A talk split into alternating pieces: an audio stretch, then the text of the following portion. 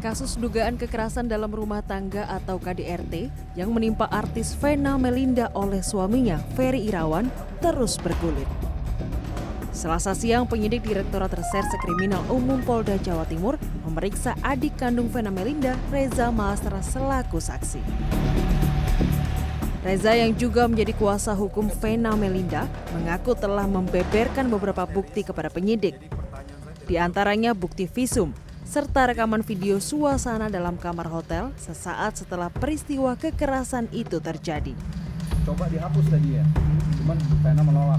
Vena Melinda disebut mengalami luka berdarah di bagian hidung setelah mendapatkan kekerasan fisik dari suaminya. Mohon doa ya juga lah untuk semua yang terbaik untuk Bu Vena dan keluarganya juga. Tapi yang pasti saya sudah tunjukkan trauma yang valid dialami oleh Bu Vena uh, akibat kejadian kemarin di Kediri. Bu Vena telah memberikan komitmennya untuk tidak akan menarik laporannya. Hingga selasa kemarin penyidik Polda Jatim telah melakukan pemeriksaan terhadap lima saksi termasuk pegawai hotel.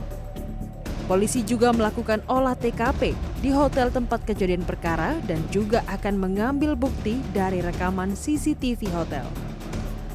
Sebelumnya polisi sudah mengantongi beberapa bukti dari kasus dugaan KDRT pasangan artis ini di antaranya handuk dan pakaian Vena Melinda yang terkena bercak darah. Yang diperiksa sampai saat ini sekitar lima orang, baik saksi-saksi yang melihat atau menyaksikan sesaat kejadian di salah satu hotel di kota Kediri. Saat ini Ferry Irawan selaku terlapor masih dalam status saksi. Sementara Vena Melinda masih menjalani rawat inap di sebuah rumah sakit di Surabaya. Tim Liputan CNN Indonesia.